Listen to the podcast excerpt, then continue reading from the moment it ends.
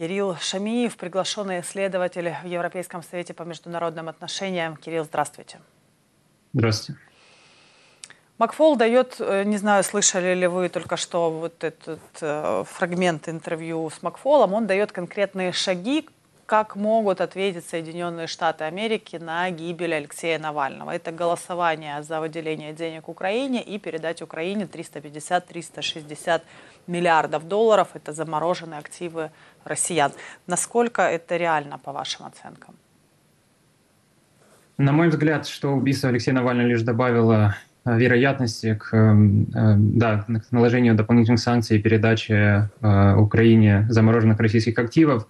Но надо понимать, что все-таки для западных стран, несмотря на это ужасное убийство да, Алексея Навального, есть, у западных стран есть свои политические приоритеты, и это прежде всего да, защита, защита украинского суверенитета, в том числе уже и разговоры ведутся о защите Европы от потенциального российского вторжения.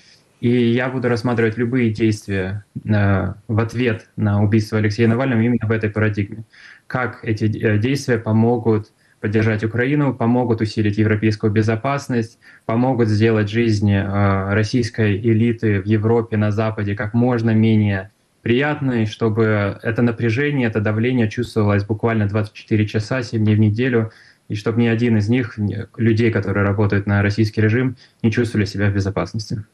Ну, Байден сказал, э, что рассматривается целый ряд вариантов. Какие-то могут быть еще, кроме обговоренных нами уже выделения денег в Конгрессе и передачи Украине замороженных активов?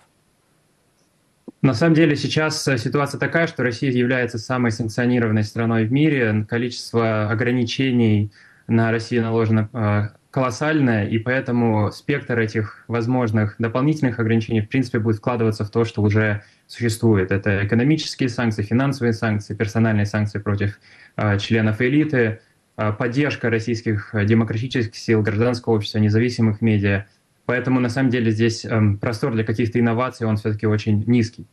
Но немаловажно еще и то, как себя будет вести российское гражданское общество и демократическая оппозиция, потому что от западной политики ждут в том числе от них такой консолидированной, а, можно сказать, может быть, упрощенной, но единой позиции по тому, как российское гражданское общество и демократическая оппозиция видят роль Запада по отношению к России и как сама по себе демократическая оппозиция видит будущее России в условиях войны и сейчас уже да, убийство Алексея Навального. Не поняла. То есть э, вы ждете все-таки, или Запад ждет, да, что объединятся эти люди, создадут какой-то, не знаю, комитет и какое-то дадут решение, э, как свергнуть Путина или?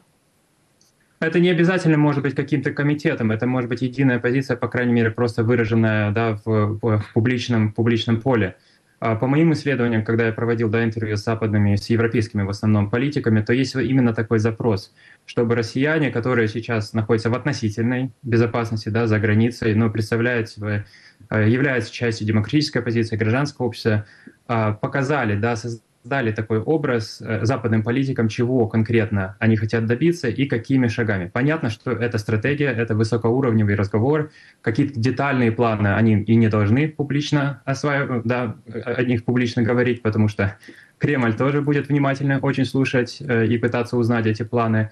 Но именно вот такой запрос, чтобы э, с одной стороны был формализованный постоянный диалог, который сейчас на самом деле уже ведется, но чтобы он был более устойчивым и смог отражать максимальное количество мнений. Ну и чтобы создалось ощущение, что российская оппозиция обладает эм, таким общим взглядом на будущее. Вот такой запрос точно есть, и я думаю, что если такой запрос э, получится донести до западных политиков, это только поможет сделать эти санкции, а возможный ответ до западных э, стран, включая Соединенных Штатов, более эффективным, более точным и направленным да, в, в нужное место.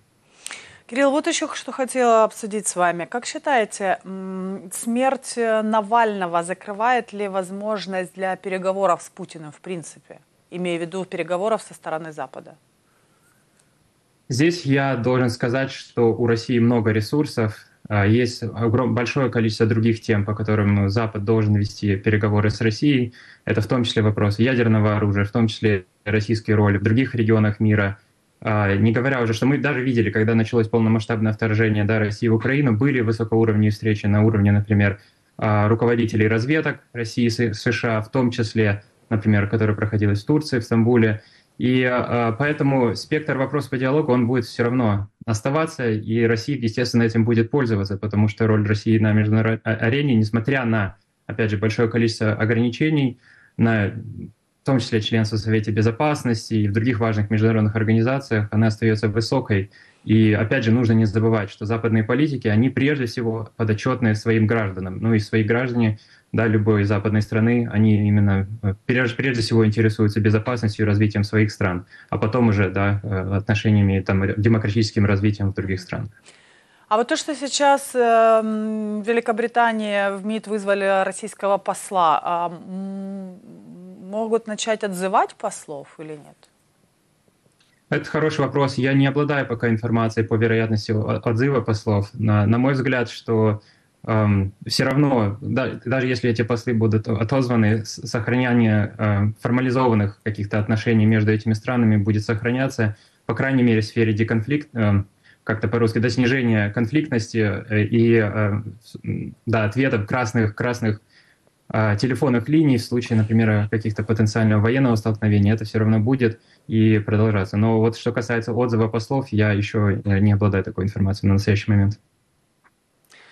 Кирилл, спасибо вам большое. Кирилл Шамиев, приглашенный исследователь в Европейский совет в Совете по международным отношениям. Спасибо.